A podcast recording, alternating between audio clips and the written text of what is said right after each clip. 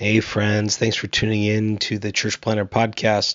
Before we started today, wanted to tell you about a really special opportunity our friends at the Micro Church Conference put on by Brave Future, um, happening April 18th through the 20th in Kansas City. This is for all of you who are wondering what is a new kind of paradigm for missional church planting and church multiplication through smaller expressions of church, what they call rediscovering the smaller way. It's happening April 18th through the 20th. Kansas City is being hosted by Kansas City Underground. Going to be a great weekend, and they've given us four free registrations to give away. Normally the price is ninety dollars, but we will get you into the conference for free. We have four of those. What you can do to enter is go on our Instagram at Church Planter Podcast and there you'll find um, a, a, DM button. Click that DM button, send us a DM with your email on it, and your name and where you serve. So you email name where you serve, and you'll be entered to win one of four micro church conference registrations. You just get yourself to Kansas City, and uh, you can be there and learn a ton from our friends at Brave Futures. Hope you enjoy the show today. The illustrious Jabba bids you welcome. I'm going to regret this. I'm Pete Mitchell. He's Peyton Jones. And this is the Church Planter Podcast, brought to you by Church Planter Magazine.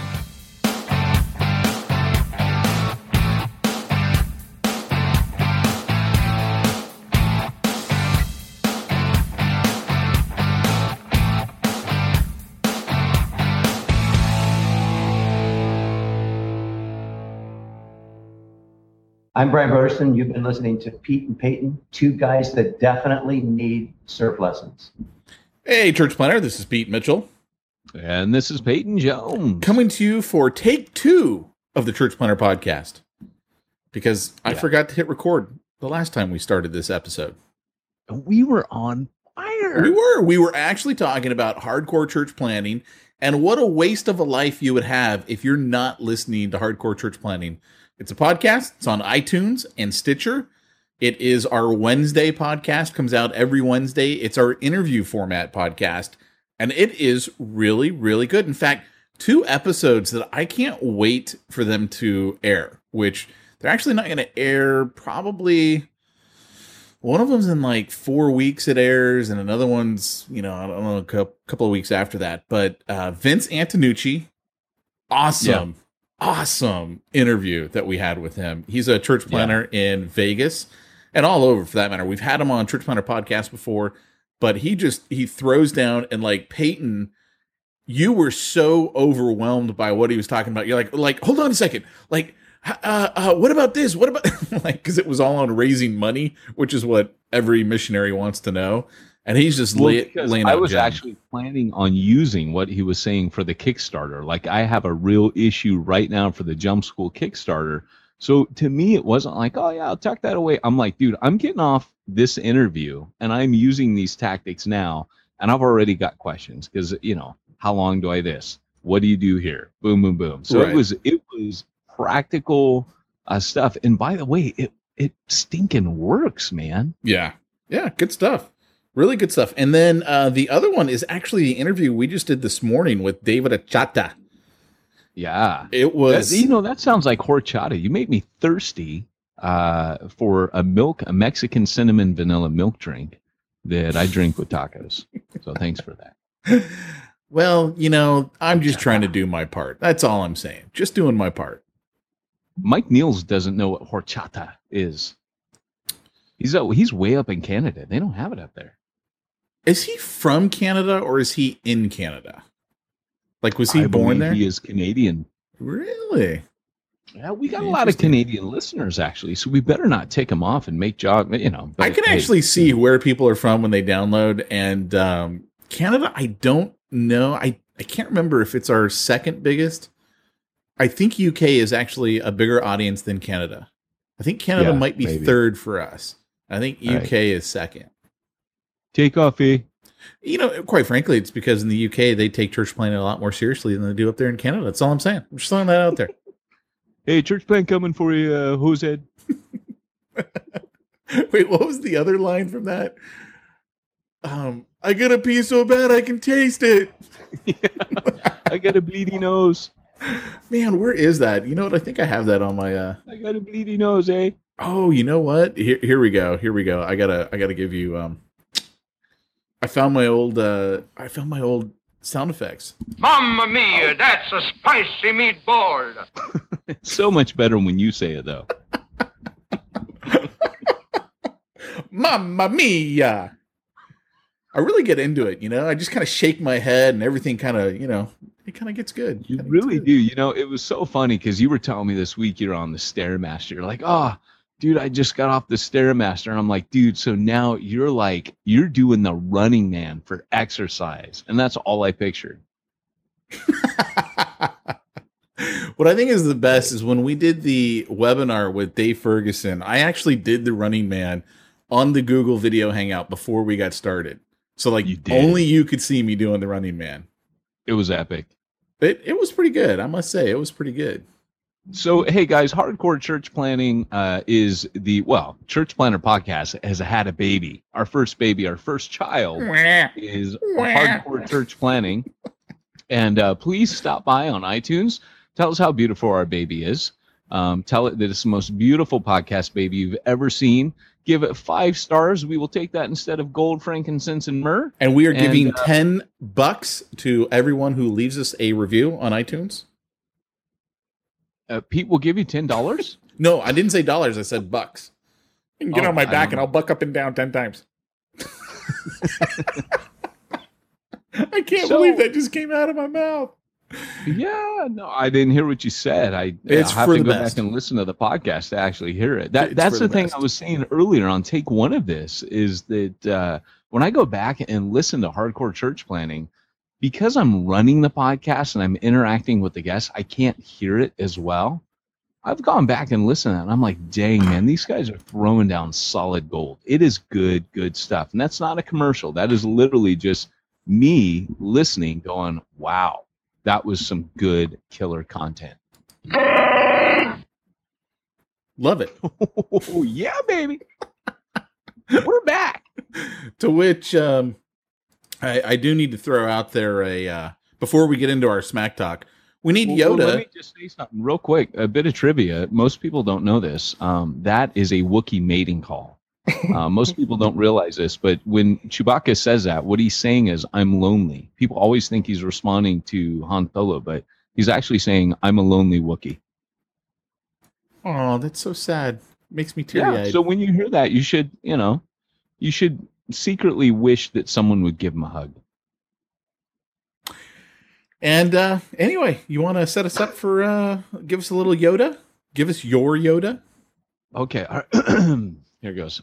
me, me, me, me. Let me channel the force for a second here. Mm. Welcome, you are. Welcome to Charge. Uh, wait, wait, which show are we on again? Church Planter Podcast? Yes.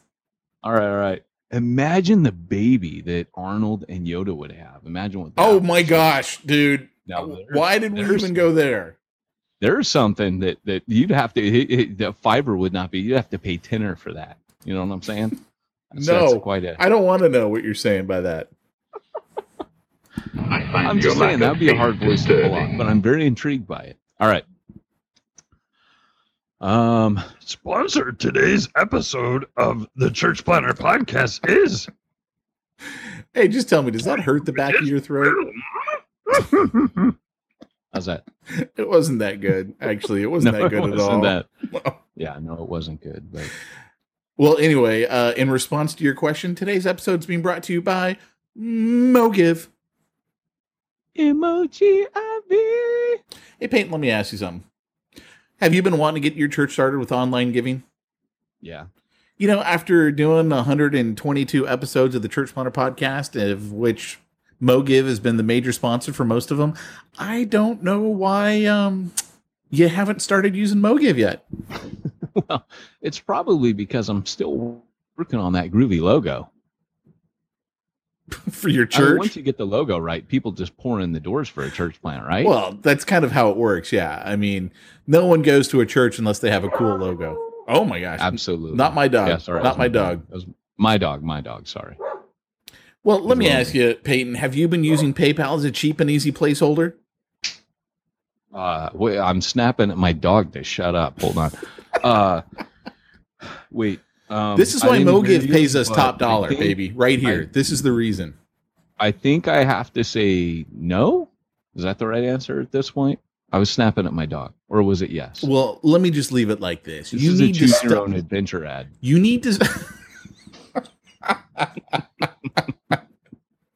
you need to stop using PayPal as a cheap and easy placeholder, and you need to go to mogiv.com forward slash choice, and you need to get MoGiv going on for your church. That's all I'm saying. I'm throwing it out there. MoGiv. That's what you want. And by the way, I will. how do you spell MoGiv? M O G I V. No E. Leave the E out. Mo Givey. It's an online and text based giving Yeah. platform built just for church Give- planters and big churches and small churches and growing churches. But church planters. Remember, remember, that's not Mo Give O. That's not Mo Give Up. have you that's seen that new Mo- commercial with uh, Kim Kardashian where she's like talking about the internet and I try not to. and and with your data now you can see my new outfits and and then she goes and says like three more things and she goes and my outfits. That's what I feel like with the Mo Give. It's for church planters and small churches and big churches and church planters. That's right. And uh, if you register today, I'll send you a free picture of my outfit. So if you want to see Pete, Pete has three shirts. He has the white shirt, the orange shirt, and the blue shirt. You are going to see him in one of those three colors because people with red hair only look good in three colors. People don't Most understand don't that. know that little fact. People don't understand. That's a If- factoid. If, you have red hair, you have to match your shirt to your hair. Like you just don't get that unless unless you've got red hair. Then you're like there are certain colors that are off limits. They they clash Yeah. with your own hair. It's what not about fair. green? No, green's about great with redheads. Green, uh, like hunter I was greens, say. your darker greens, they're they're awesome with redheads. That's why green is actually my favorite whole- color. Yeah, you got that whole little like Irish thing going on, a little bit of leprechaun magic, you know, happening. I have no magic. No, No. yeah. You know, I noticed uh, you sent me a text You earlier in the magic. week. You, you sent me a text earlier in the week, and you said that we've been doing too much smack talk and not enough content. have. You were feeling guilty about it. I was. I would just like, to point out because it was the one episode where we were talking about business, and we went for forty minutes on smack talk. I think that was the one. yeah, I I kind of felt bad for our audience. Like they're just hearing us screw. This is what we do all the time. You screw around. When I'm bored, I call Pete. Right? And it's I'm true. like, you even said that earlier today. You go, I'll probably just call you this afternoon just to bug you. just to waste your time. Yeah. I think is how I put it. Because when I'm Mamma talking to mia, Pete that's a day one, spicy meatball. hey, I heard that. All right. yeah, we're getting somewhere. But uh, I, I often, when I first called Pete, because I knew what he did for a living, I, I every minute I was talking about, I hear this ching, ching, ching. Time is money, baby, for Pete Mitchell. So, hey, well, you know, maybe we should uh, uh, officially introduce Smack Talk. Ten minutes in, I love it. All right, Baby. here we go. Here's here's Hulk for us. Well, let me tell you something, brother. Now that it's that part of the show where we talk smack, what you gonna do when the Church Planter podcast runs wild on you? So I I don't think I have any more smack talk to give. Actually. I do. I have a Ooh. funny story. Oh, let's hear it. so I, I have this cool pair of sunglasses, right? And they have been uh, sitting on the uh, uh, kind of like the center console of my car because the idea is if they sit there, I'm so anal that stuff out of place bothers me. Well, what's happened now is it, it kind of melded with my mental furniture. So I forgot that they were there. And so all this time I've been looking to take my sunglasses into the repair guy because the you know like one of the arms fell off you know how like you call it an arm right what do you call that piece of the sunglass that folds out it goes over top of your that holds it on your face Yeah, I guess an arm. I Yeah, don't, I an don't know what arm i don't call it. know a leg uh, a, a phalange i don't know So I took it into uh, the the eyeglass repair guy. Now you have to understand where I live. I live in a uh, a little village community. Um, you know, they're natives. They wear fur skins, use stone tools, implements, and uh, no, I'm teasing. I I live in North County, San Diego, and so we got a little kind of like community village downtown, and there's a lot of small businesses and they've tried to keep a lot of the corporate businesses out. And they, you know, there's a mix, but anyways, this eyeglass repair place, it's this little hole in the wall. It's so small, it's almost the size of a closet. And Andrea once, uh, we had, you know, she took my glasses in there because the other arm had fallen off. Like the screw worked its way out. I don't know how that happens, but it works its way out, right? You can only open it so wide. It's not like you're rotating it and it you know, it, I don't understand how that happens. Anyways, the screw fell out. Andrea took it in. She comes back out like, you know, a couple years ago or a year ago and says, it was free. He didn't charge me. I'm like, hey, bonus. So when it broke this time, you know where I'm going, right? I go there. And now last time I was waiting in the car with the kids and it took like five minutes, right? This time I've, I've got the kids. Andrea is out doing something. And I go in there and there's all these people sitting in this teeny little narrow space, right? And there's nothing in there. It's like chairs and like a little counter, no cash register, like nothing. And then there's like this side door, and that must be the guy's workshop. And it has a sign on the wall that says, you know, like watches repaired and got prices for all the things he can do for you. And this guy must be a craftsman. But, anyways, he's kind of like the soup Nazi from Seinfeld. Remember him? Oh yeah.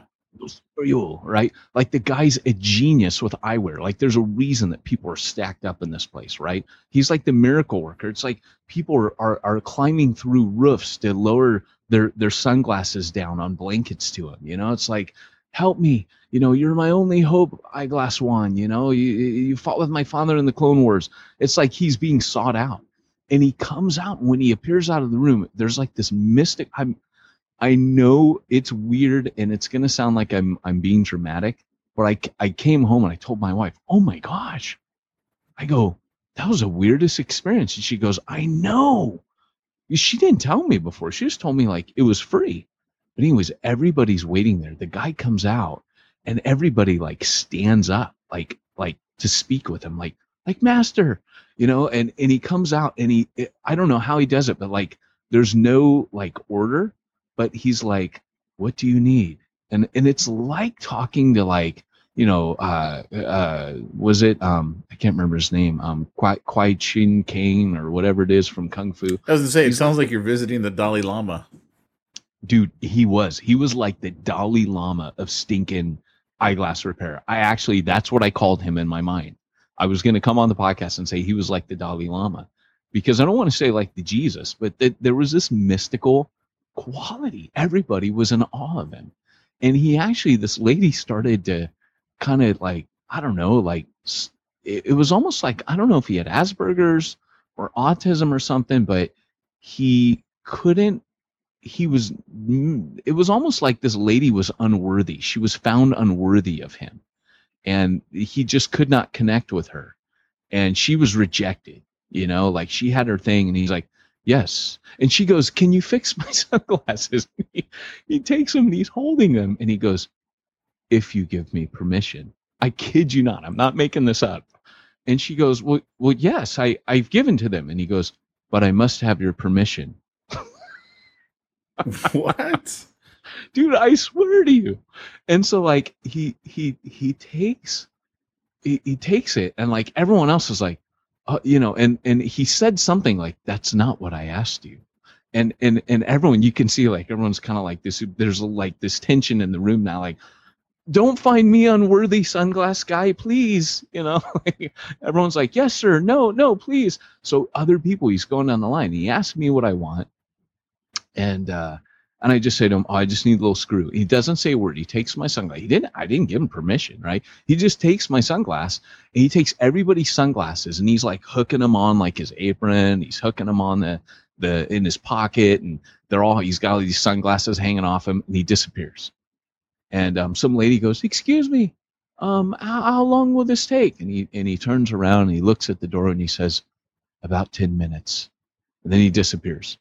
And um, uh, so, anyways, he comes out, like 10 minutes goes by. He comes out and he starts dispensing the glasses. But what was weird is he came and stuck my glasses next to me and I didn't know it. Like it was weird, man. Like I, I know it sounds like kind of mystical and weird, but like, uh, you know, I'm watching because he's such an interesting character. But I guess I just thought he had walked by me, but he had like gingerly placed my sunglasses next to me, like on this ledge of something without me knowing. And then he disappears and goes back in his room. And I'm sitting there hanging out. I'm I'm interacting with the girls, which is kind of why I kind of missed. And then I see my oh, like I kind of jump like, oh my glasses. And I go back to him and I'm like, oh, I, I should pay this guy, right? Like, because although he gave it to to my wife for free, I've I've lived long She's enough. she's a chick. You're not. exactly. Pretty blonde girls sometimes get things for free that I don't, and so I'm I'm like, okay, you know. So I I go to the little room and I'm like kind of nervous to like, you know, it's like the where the magic happens, like the the inner sanctum. You know, I dare not put my foot or a piece of my body in there and defile it. It is like the Dalai Lama.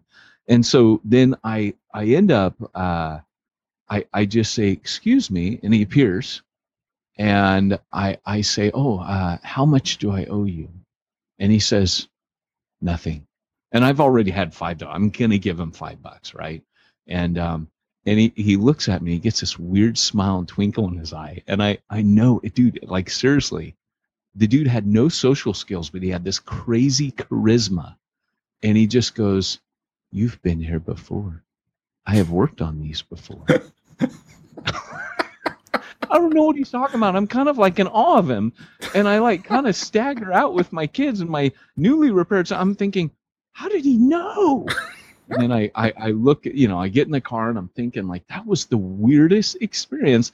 And I get in the car and I open the, the, the glasses up and he's put like, he must have like these special, he must do these dime a dozen for people, but he's got like these, this little uh, bolt and wing, you know, a little nut and bolt in there that's microscopic that's holding it together.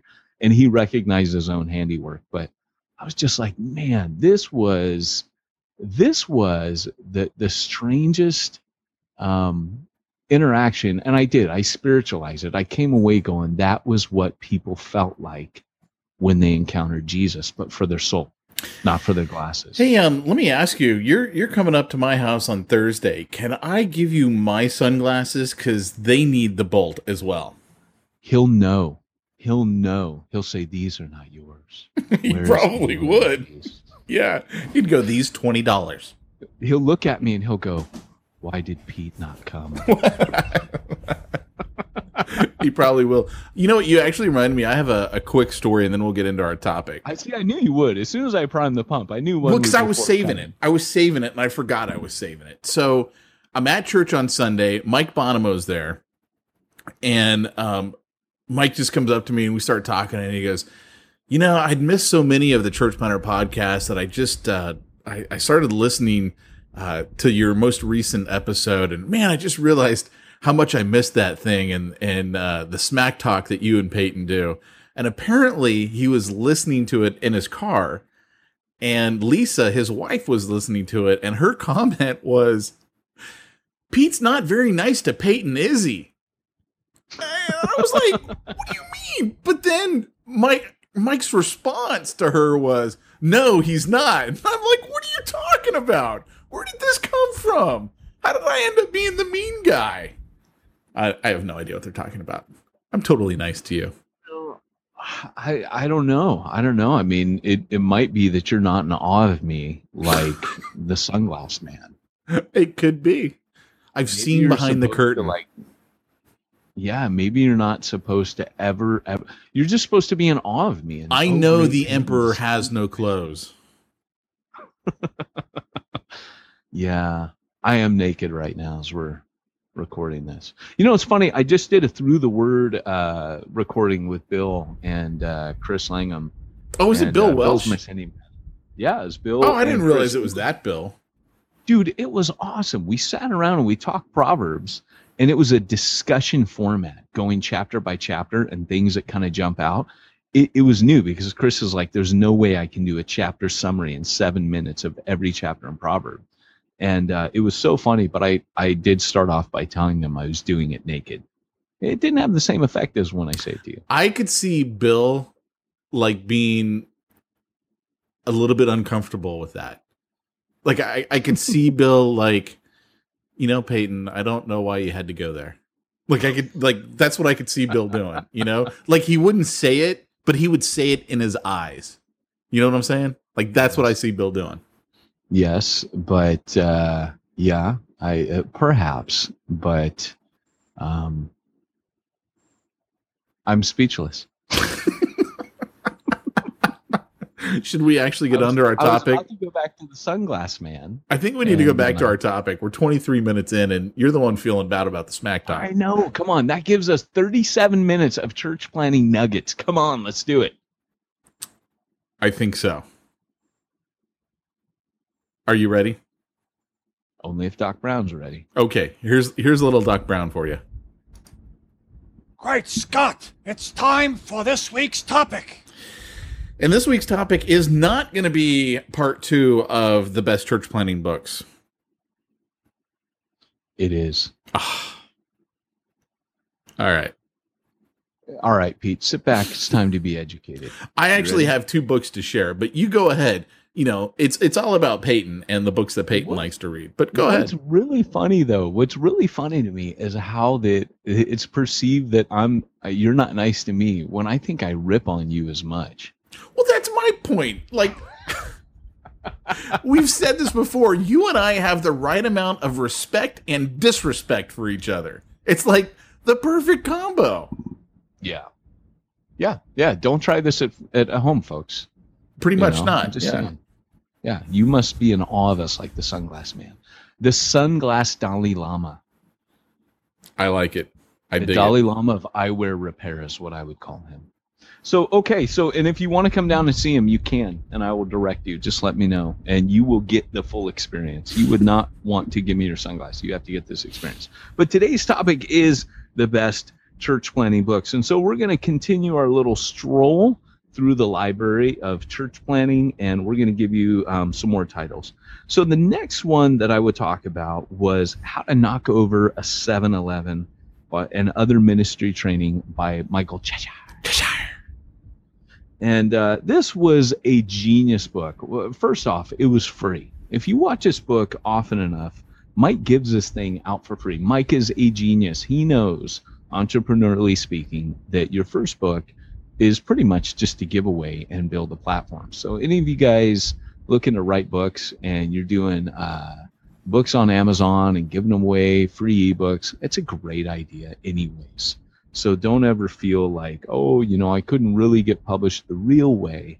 Um, Mike could easily get uh, a publishing contract with his talent. However, he also knows that if he sells enough and gives enough away, he's going to eventually make enough money to pay his bills. Well, it's not uh, eventually. He makes way more money having his own Okay. publishing company than he would make Yeah. if he went through a traditional publisher.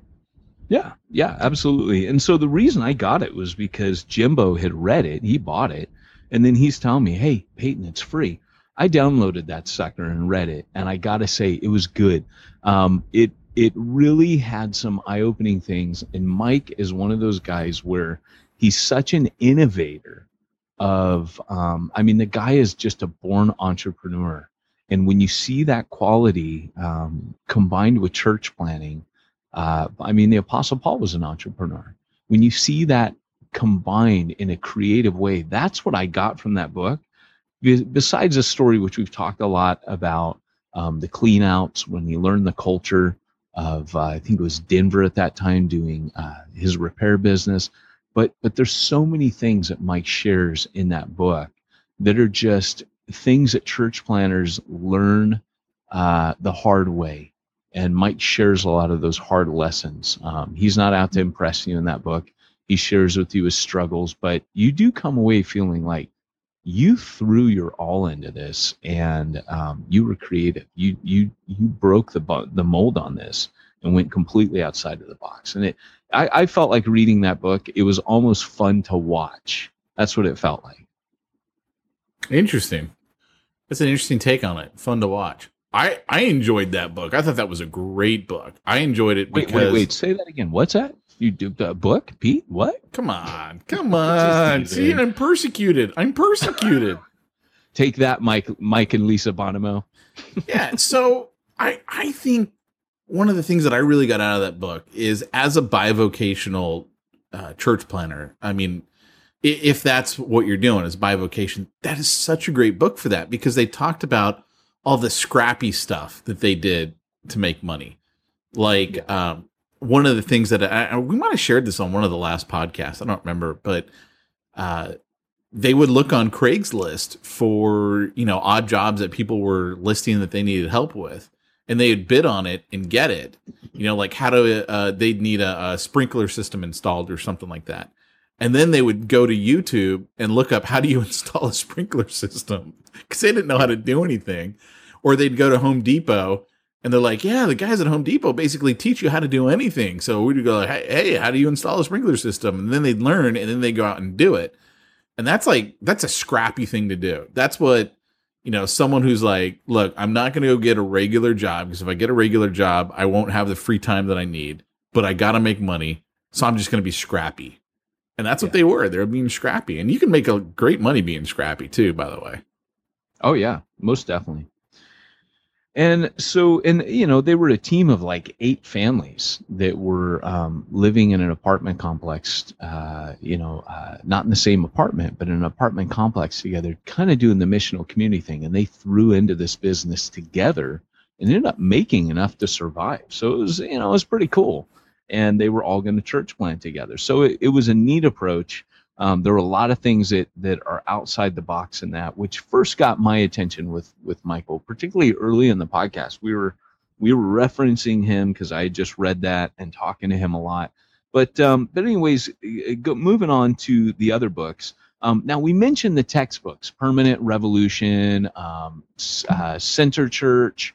Um, you know, we we talked at, at the last time about those those couple books that could be really termed textbooks, but going back to Church Zero, um, which is my book about team leadership, I think that if you're going to have a church planting um, team, you don't need to establish leadership right away. In fact, I, I recommend you don't, that you wait till somewhere within your first year, six months out, anywhere from six to 12 months after your launch to establish your leadership. But it's always good if you have another person. So make sure you have two leaders to start um, don't always don't have one um, for sure. But the team leadership approach i would say nail that down. And there's a couple of other books uh, besides church zero that hit it from a different angle. Um, permanent revolution was one. It's it's very in-depth into the apest model.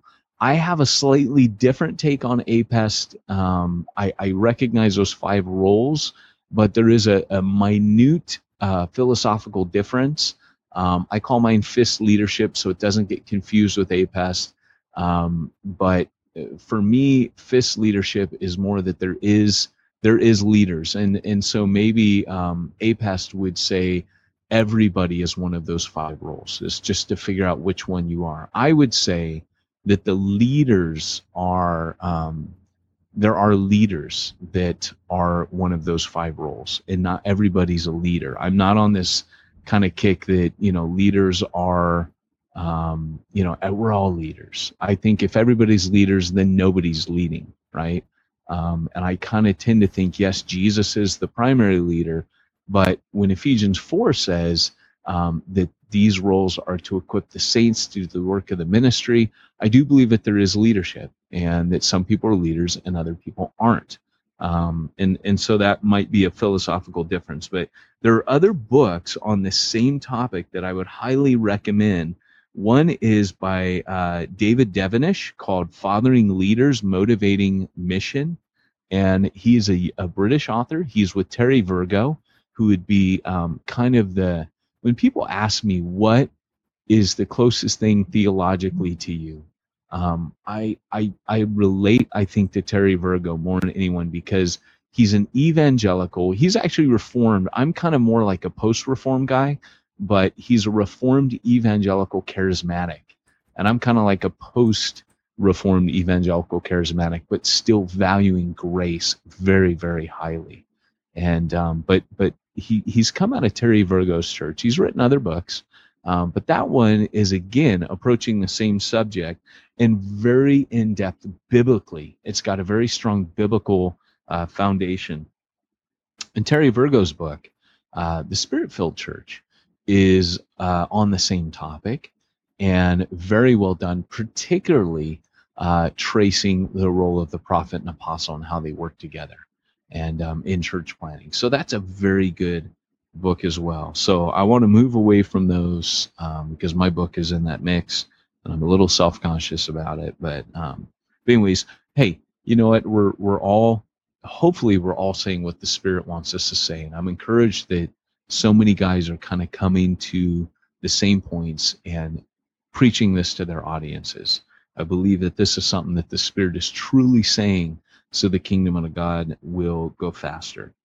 So the next book that I would recommend to you is not necessarily a church planting book, but oh, and Pete, interrupt me, man, if because uh, I'm uh, you know how I geek out on this stuff, right? Yeah, I do know how you geek out on it. It's a book. Yeah, I start getting all excited about this, and books to me are like it's uh, funny to me. I'm don't going to say which one it was, but you'll know which one it was. We did a podcast that I was like, this is the worst interview we've ever done. And oh, like we're texting back and forth like we normally do. That's how you and I communicate when we're interviewing someone else. And I'm like, dude, end this. And you're like, no, no, no. And I'm like, end it now. and you're like, And I didn't. You're, you're like, that was a great podcast. I go, dude, that was painful. It was not good at all. And then it was so funny to me because your wife listened I didn't actually it. think it was great. I remember thinking it wasn't as dire as you thought. Because if you're interested in books, it, it actually was okay. It wasn't our best. Your your wife though, your wife goes, yeah, that one was kind of boring. and I was like, Yeah. yeah, but you were geeking out over who we were interviewing, and I was like, dude, this is just not good. Yeah, yeah. And and that's the thing for me is books to me are like Legos to Luke. Ooh, Man, I'm just Star Wars Legos to Luke. yeah. He's got Batman this morning. He got Batman Legos last night. Yeah, what's with the putting the Batman head on the Darth Vader body and vice versa? It's All right, that was me. I did it. I was gonna say that's that's a stroke of genius. I don't I don't know if Luke's at that stage of his development yet. He's not because he hates it. He always puts him back. Yeah, it, it did kind of touch the anal retentive side of me, the Freudian uh, it? organizer in me. Yeah, it, it did slightly trouble me Nice. when I saw it on Facebook. So okay, so So, the here's the next book that I'm going to give since um, it's not all about Peyton. Oh yeah, yeah, go Pete. Sorry, man. Thank you, I thank didn't- I didn't know you wanted to talk about books. Well. I'm going to share two books. I'm not going to share them both right now because eh, I'm just going to share one right again? now. I don't think you'll. you want to talk again? I don't think you'll actually let me get two books in a row. Hurry so up. I'm I'm just going to pick one, uh, which I've talked about a lot on the the podcast here, and that is the Cross and the Switchblade. Church Zero. No, Oh, no, no.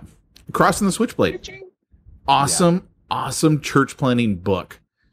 And uh, first time I read it years and years ago, didn't I didn't know anything about church planting. I mean, I was in I don't know junior high, high school maybe when I read it, and um, reread it kind of. I mean, I use Audible.com a lot when I'm out there driving. Which, by the way, if you want to put a little wind in our pirate sails, go to audibletrial.com forward slash CPM and uh, and sign up. You'll get one free book. It's totally free. You can keep it forever, even if you don't keep their their monthly service. But they give you a monthly credit, which is a, a monthly book, and that's how I get a lot of my books because a lot of times they'll do like two for ones and stuff like that. So, um, anyway, Cross and the switchblade, man. Last time I was listening to it uh, a few months ago.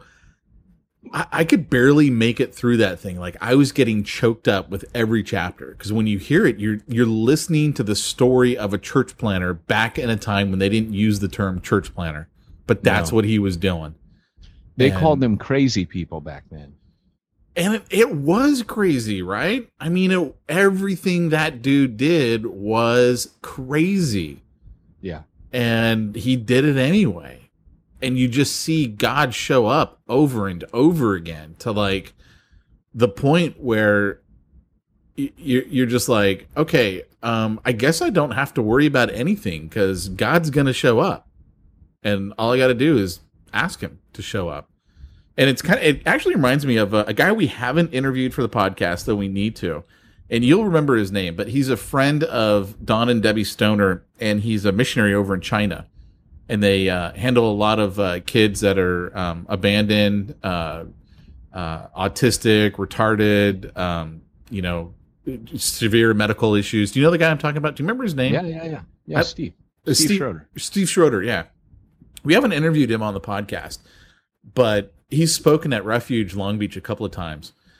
And his stories are just incredible. Yes, he has spoken all right. You you can tell when you meet a passionate missionary because you go, you got five minutes, and twenty minutes later they're still they're only halfway through their presentation. well, he actually had the whole time one time. You weren't there. Yeah, yeah, yeah. And um, anyway, he, I mean, he, he'll just, he goes, I've got so many stories of like a hundred thousand dollars showing up when we need it. Yeah. Because I, I could go on for days and it, it's reached the point where like, you could tell he doesn't worry about money. He doesn't worry about the fact that the communists don't like him and what they do. Except they're starting to bring him people now. They'll literally, the Yeah. government will turn up, the army will turn up with like kids that they're like, this kid's too hard. We can't have the system taking care of this. And boom, they'll hit him with it. But that's only some of them because like not all of the communists like him. But he's just he's reached the point where he's like, I'm not even worried about it because Yeah. he's seen God show up so much. He just knows, all right, I'm just going to take it to prayer. And he he you know many times he goes, look, I'm not a pastor. That's not what I am. You know, this is what I am. Yeah.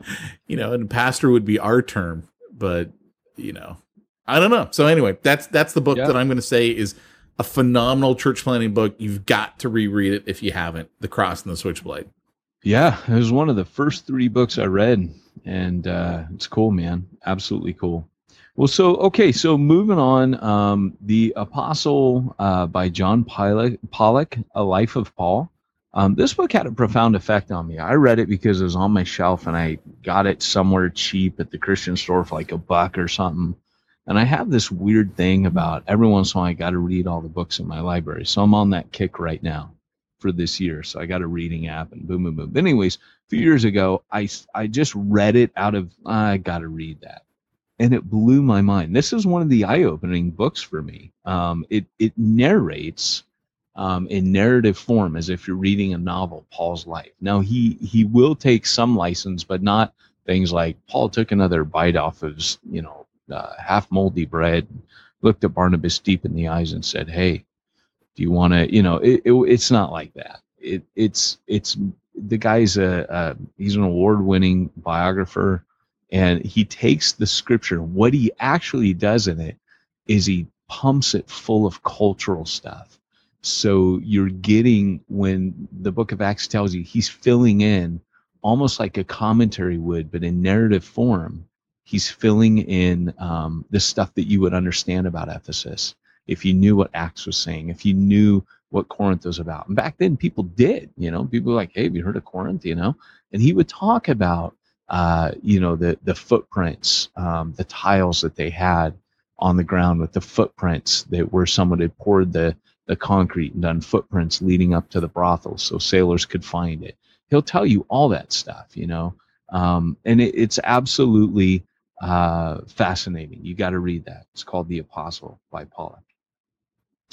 The uh, next book that I would mention would be um, Ed Stetzer, and it would be um, Viral Churches. now, this book is about not your church plant, but it's about the churches that your church plant is going to plant out of itself. And what's dynamite about this book is that it's not it's not a book to show you um, how to plant a church. It's it's a book that shows you a paradigm for starting a movement. And there's a lot of books like this. You know, um, Dave Ferguson wrote Exponential. Uh, Alan Hirsch and Dave Ferguson wrote On the Verge.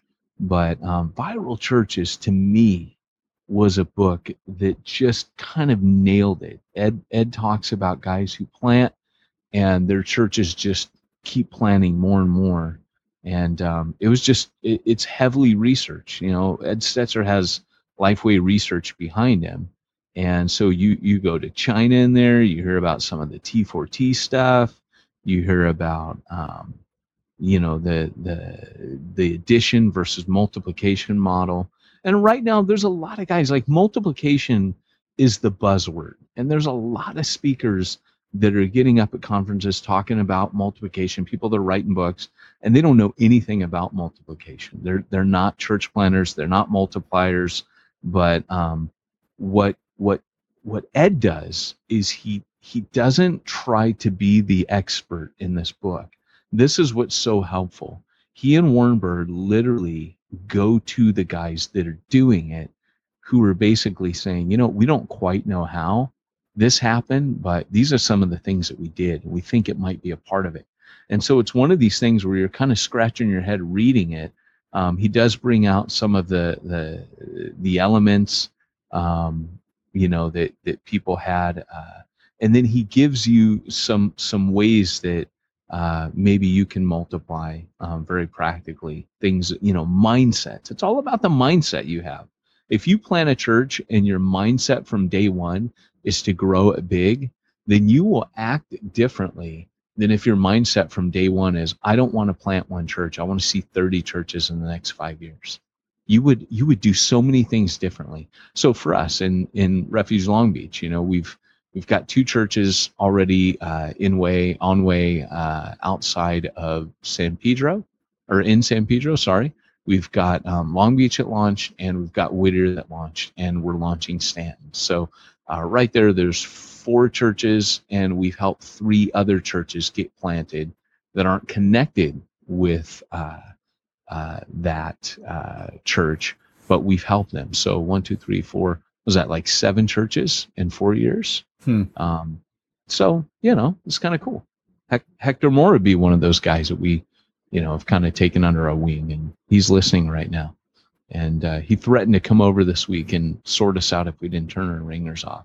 So I found out because he's a really big dude and he scares me. Doesn't he work for Apple or did or something like that? That's yeah. That's why he was upset. He was like, "Come on, this is Apple products. You, you, you guys, we well, you know, if Apple would stop making such bad product, we wouldn't have these problems to begin with. you know, he's bigger than you, right? You know, when you reach a certain size, you fear no man. I'll never know what that's like until I hit heaven. I'll just be scrappy until that day. no, there's always a mutual respect when you hit a certain level. That's all I'm saying.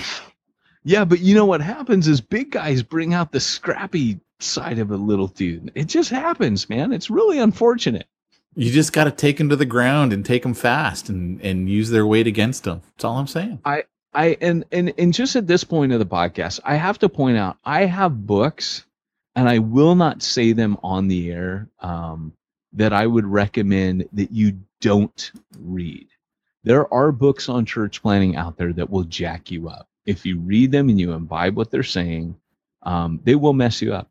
Um, there, there was one book that I was reading, and the guy goes, basically, think about your launch team uh, they're not going to be there anyways in a couple years. Just pretty much what what his meta message was is use them for all they're worth. Ride them as, as hard and as far as they'll go, and then just ditch them. Don't look after them. They're not going to be here anyways. And there's just certain principles that certain guys imbibe where you're like, you know, if you ran your church that way, first off, the culture you create, the DNA that you're laying down, and also the kingdom principles that you're violating um, are, are so wrong. So I would say, guys, be careful what you read and what you imbibe. The reason I'm, I'm pointing you towards these books is because there are some books that are just, they're fantastic. They're stellar. And I am going to say one thing along those lines. Um, I know that, you know, we've seen uh, Mark Driscoll uh, be asked to step down from Mars Hill. Um, I have to say, I, I, you know, I don't know what happened there.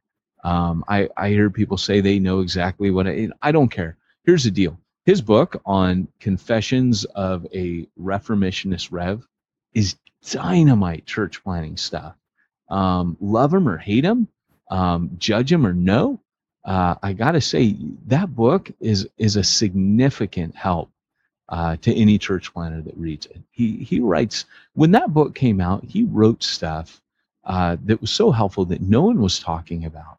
Some of the honesty that was reflected in that, some of the the places where he just confesses, I had to be absolutely dependent on the Holy Spirit for this, that, and that. Um, it's just dynamite. And so I do recommend that book as one of the top, probably one of the top 10 books that I would suggest for a church planner to read. Cool. Do I get to share another book? You do. I'll share a book, but um, again, it's not a traditional church planting book. It's The Grace Outpouring. Hey, yes, indeed. That um, as a as a guy who grew up Baptist, and we pretty much don't believe in the supernatural. Sure, there's the Holy Spirit, aka Holy Ghost, but eh, we don't really know what he does. You know, I just uh, I gotta say there were there were a lot of parts in that book that I was like, I don't even know if I can believe this. It's so supernatural. I don't even know if I can believe it. Like, believe it because I've been there. But that's the thing. I haven't been. And so, but I gotta say, it was a great, great book. And just Yeah. seeing Tell, tell the, 'em what it's about. I don't even know that I can really describe it. I mean, um, you know where it took place because you've Yeah. been there, right? Where was it? So it's in West Wales, a little bit outside of a, a town called Fishguard in Ceredigion, which is close to the Irish Sea, and it's it's a place known as Ffald-y-Brenin, and uh, it it is a valley that is absolutely gorgeous. Um, you're out in the wilds, man. I mean, Wales is really rugged and wild. A lot of people don't realize that. The rolling hills, a lot like Ireland, uh, very wet most of the year. But these these guys went there. Oh, go- go you tell the story, Well, I mean, I don't, I don't, I don't even know that I remember it enough as well as you do. Because I'll tell you, uh, there were the parts that really struck me. There's a, there's a, you, you know, the compound. I don't even know what to call it. The, the, the Fal- Brennan. It's kind of a it's a Welsh name which means the the uh, sheepfold of the king, and that was actually the name of it. They didn't give it that; it was actually called that. but it it was such a place that I, for a lack of be- better way to describe it like the presence of god was there like like a physical place where the presence of god was because of the people that were there and just uh the the dedication and the prayer um that they would do uh you know like at one point they did uh, a year straight of prayer where they had people um, volunteering to pray for an hour uh, a day, and and I think they did. I think it was 24 hours of prayer going on for a year straight. So I mean, it, it was like there was no time that someone wasn't there praying, and um, people would come and visit. Who like as soon as they would walk in, they would fall down and start crying. And what is going on, you know? And oh, that's the Holy Spirit. And like it just like the very supernatural side of uh christianity Okay, was so- coming was coming through there i mean i don't even know how to say it other than that right It it okay. So when you move or you go, I don't know if it's if you go.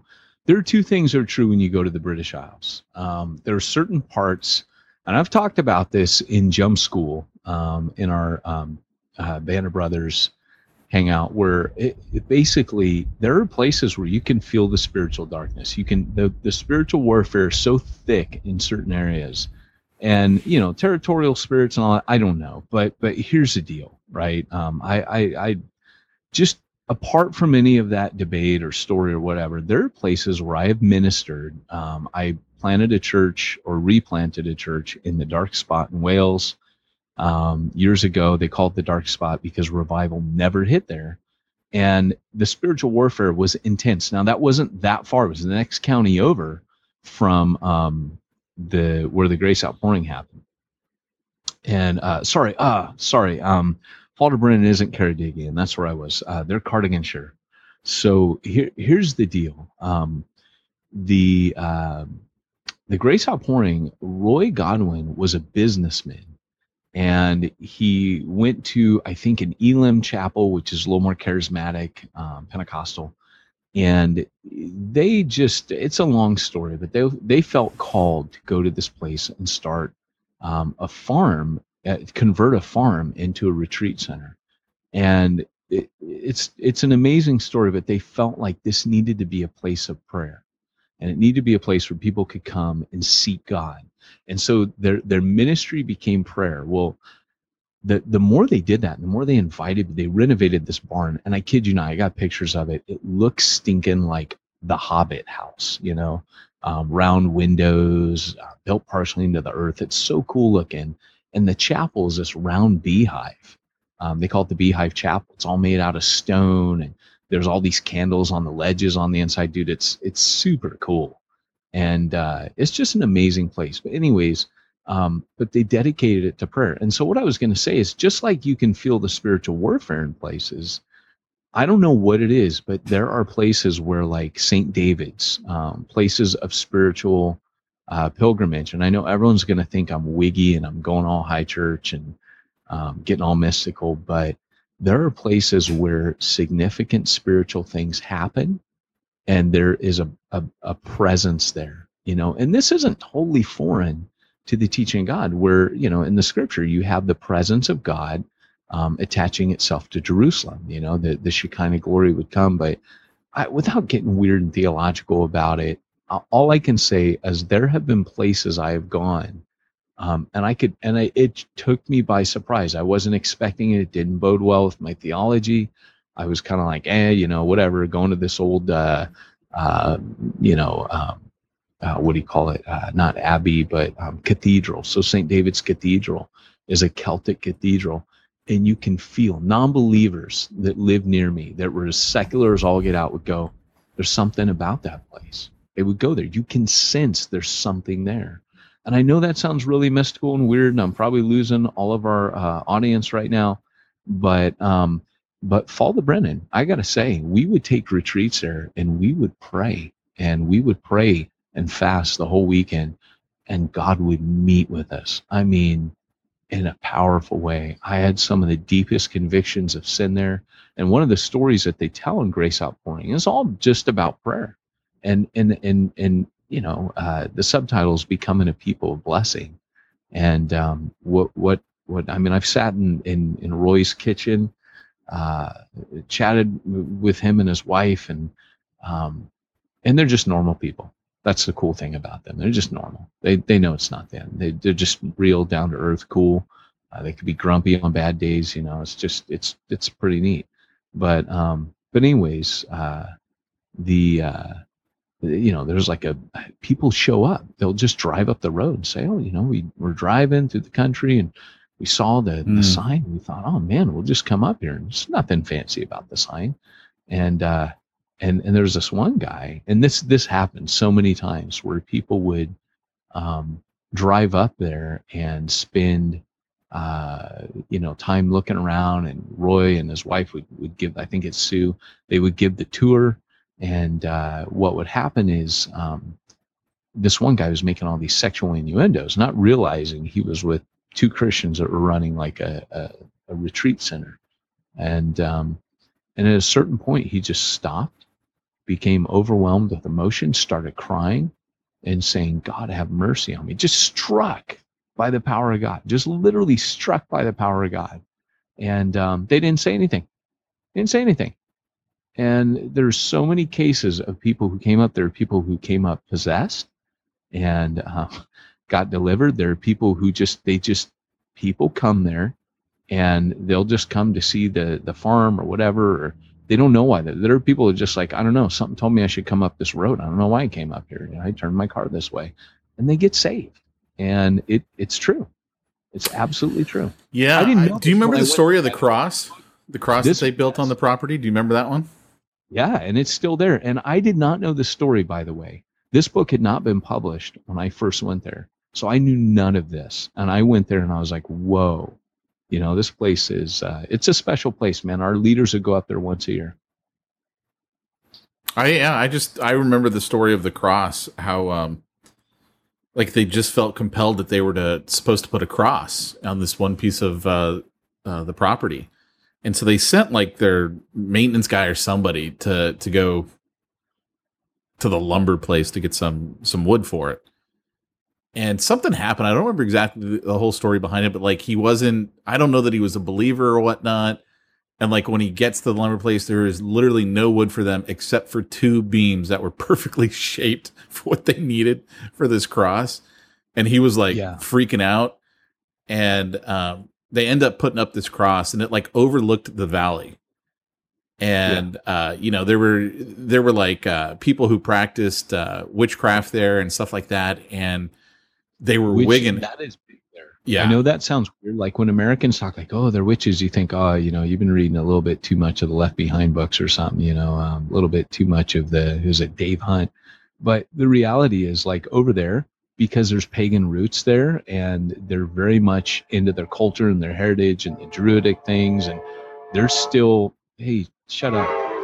Um, there's still there's still like druidic ritual stones around there, Celtic standing stones. That stuff's all there, and that just it's kind of like the new agey thing. It starts being a new agey thing, and people go out there and they do all that stuff. Yeah, and the it's something about they realized that there was a a power coming from the cross because it was screwing up all of their witchcraft stuff. And so Yeah. they wanted to, you know, they like went to the guy and they're like, "Hey, you know, can can we go to this cross cuz we want to like see if we can harness this power." Cuz that's what they were all into. And he's like, "Uh no." you know, but it's like it to me as as a as a Baptist guy who right grew up in an environment where I'm sure I don't know what my parents believed, you know, because they're obviously Bible believing Christians, but it just wasn't.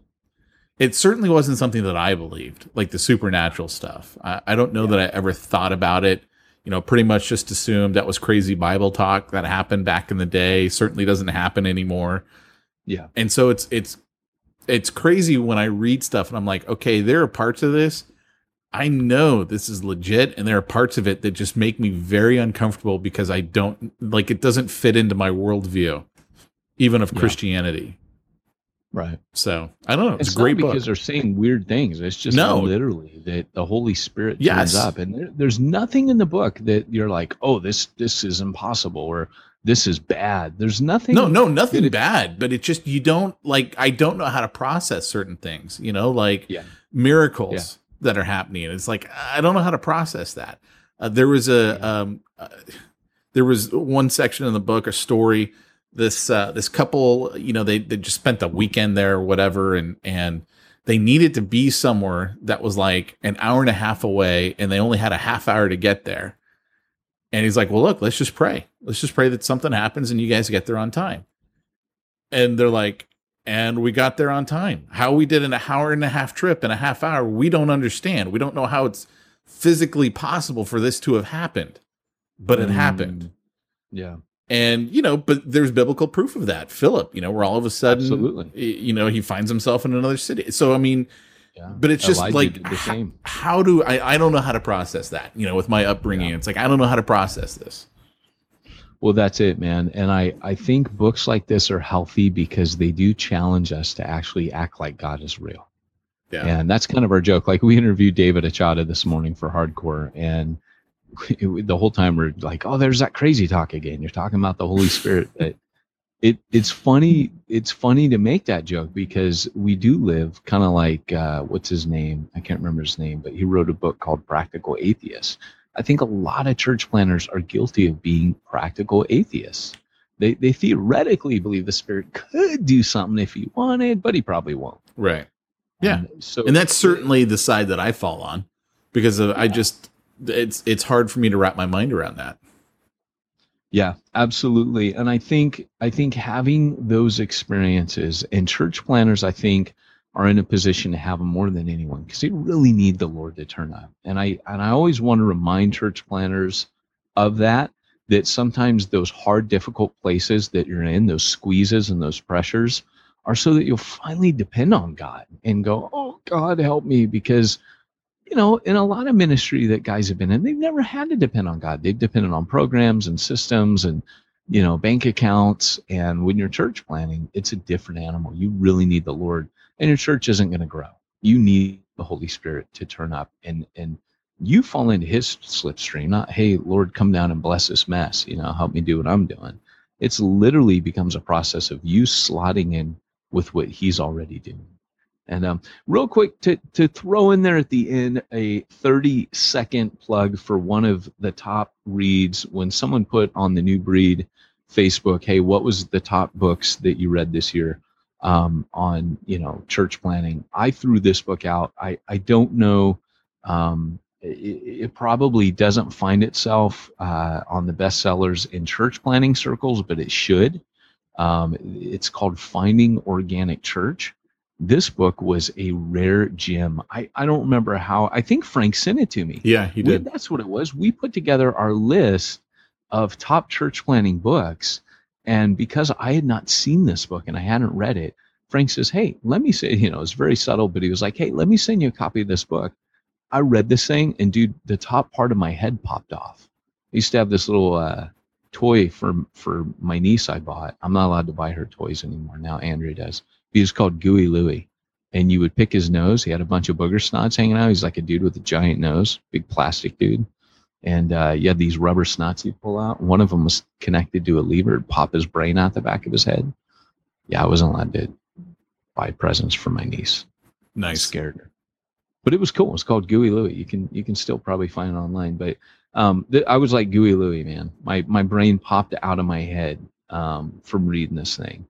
It was um, again the subtitle is a comprehensive guide to starting and sustaining authentic Christian communities.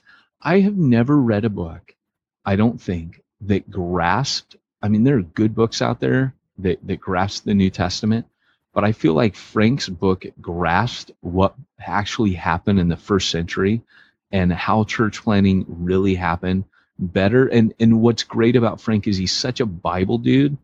He documents every scripture and and he doesn't leave it to your imagination. He tells you this is what happened here, and it is just so well written. Um, I I just it was a jaw dropping book, and so on that endorsement alone, I'm going to stop because we're out of time. But I would say that is a book where if you really want to um, plant a church biblically, you read that book.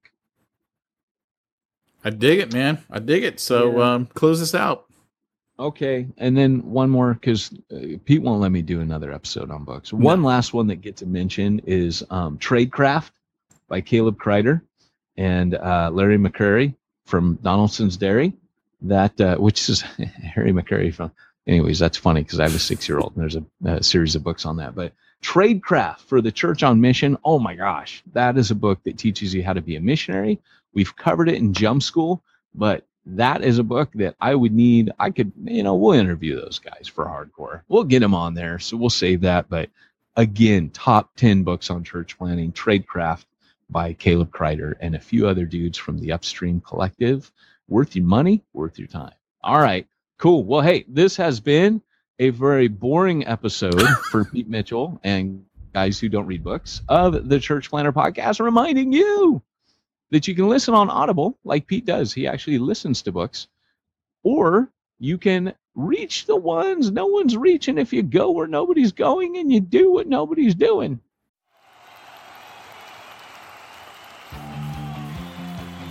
Thanks for joining us for another weekly episode of the Church Planter Podcast with Pete Mitchell and Peyton Jones.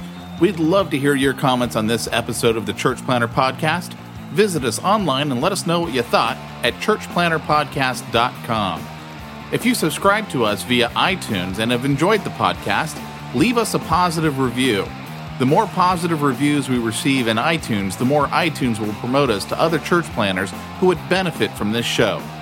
This podcast is brought to you by the Church Planter Magazine, which is available in the iTunes newsstand or online via churchplantermagazine.com.